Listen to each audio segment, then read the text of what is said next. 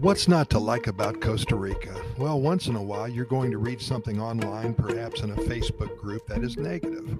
Maybe they don't like the traffic here. They don't like the fact that the sun rises so early in the morning. They hate the slower pace of life. And they yell out to the world that they're leaving and they're returning to Idaho.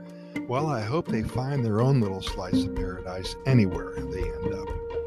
The good news is that for every one of these who have not found the life here satisfying, for whatever reason, there's at least 99 who have. And for us, this is golden because each one of them have at least one story to tell, a good news story to scream from the summits, and we'll be there to collect these stories and share them with all of you. It's always fun listening to or reading about the adventures of others. We can all learn something about the topic at hand, which of course is Costa Rica. It's a perfect template, a wonderful venue about which to share stories, adventures, and happenings.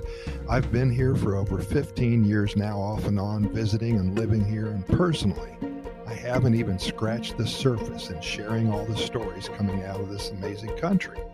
That moment, that fleeting moment, that I assume that I have heard it all. I hear another story more amazing than the one I just heard. Here at Costa Rica Pura Vida Lifestyle Podcast Series, our goal, our mission, is to find and share stories about one of the happiest countries on the planet.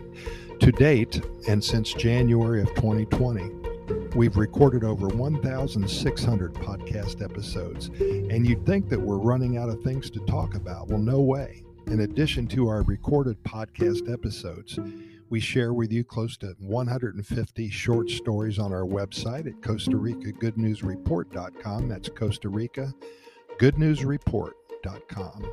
And we have a link to our YouTube channel as well, close to 100 videos showing the viewers all there is to offer here. We have love stories. We have how we found out about Costa Rica stories, and so many other good news tales and fables, and lots of folklore, and so much more. And every day we highlight today's good news quickie. So you're invited to start your day with us at our website again, Costa Rica Good News Report.com. Pour yourself a cup of hot Costa Rican coffee and sit for a few minutes, get pumped and primed for another day. Here is today's Good News Quickie. One of the eight indigenous people here in Costa Rica are the Nagabes. The Nagabe inhabit several indigenous reserves in the southern part of Costa Rica, especially on the border with Panama. They form a cultural unit with the native people of the Nagabe tribes in Panama as well. During the European conquest of America, the Spanish came in contact to the west of Panama with three different Nagabe, each with a different language. They were named by the name of its leaders Nata in the current province of Coclé, Perita in the Azuero Peninsula, and the most famous, Uracá in what is now the province of Veraguas. Now, both in Panama and in Costa Rica, their main activity is subsistence agriculture of corn and rice and beans, cassava, yams, and plantain crops. A part of the natives permanently migrated or seasonally migrated to work in the coffee plantations of Costa Rica from Panama. Other ways to earn income are working on banana plantations or selling their handicrafts at tourist sites. The population of Nagave peoples in Costa Rica is the result of the migration that began in the mid 20th centuries from the regions in Panama.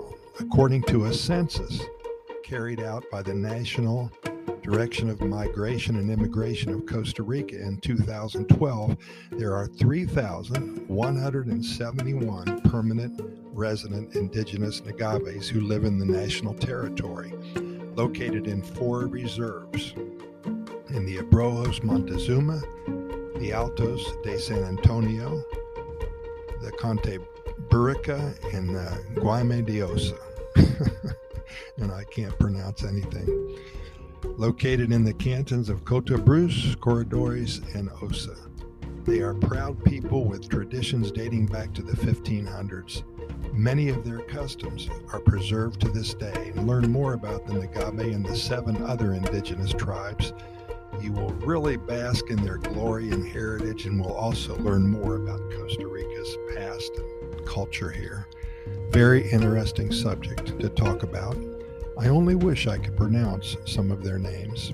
I'm a gringo. I've been here for over 15 years. I speak pretty good Spanish, but I still have a hard time pronouncing some of these names that are older and just aren't used too much in the language. But with that said, Pura Vida, I can pronounce that. Hope to see you tomorrow.